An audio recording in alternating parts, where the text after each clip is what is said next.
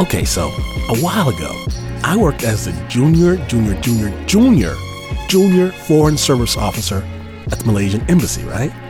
And one day, one of the embassy staff, Ravi, he was assigned the job of introducing me to some bigwigs at the Malaysian Congress.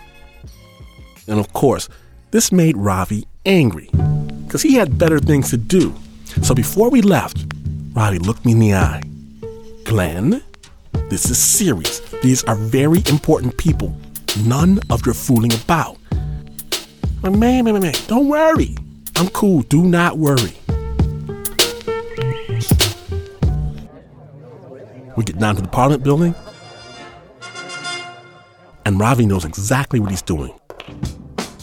We march down one hall, up some stairs, past a side room, and he opens an unmarked door. It's a special, fancy lunchroom for the muckety-mucks. We walk in, fancy china, bow-tied waiters, and seated there, right at the door, is the Deputy Prime Minister himself, the man destined to seize the reins of power any moment, Anwar Ibrahim, the Prince in Waiting. And surrounded by 10-15 brown nosers, and Ravi's like, "Do not look him in the eye." So I do not look him in the eye. I try to be cool and saunter by, but the Prince holds out his hand, stops me, reads my name tag. Washington. "You're from the American Embassy." And he's talking to me, and I'm nervous.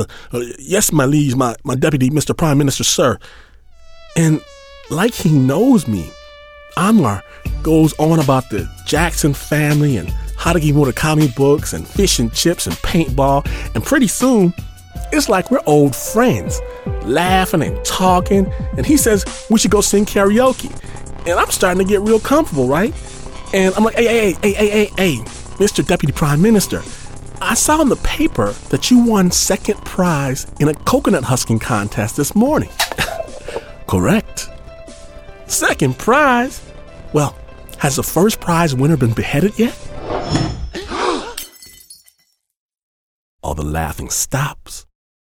The brown nosers grimace. Even the waiters don't make a sound.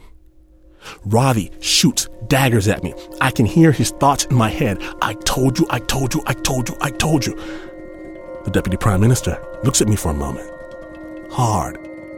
Slow motion hard. And he rocks his head back and starts laughing.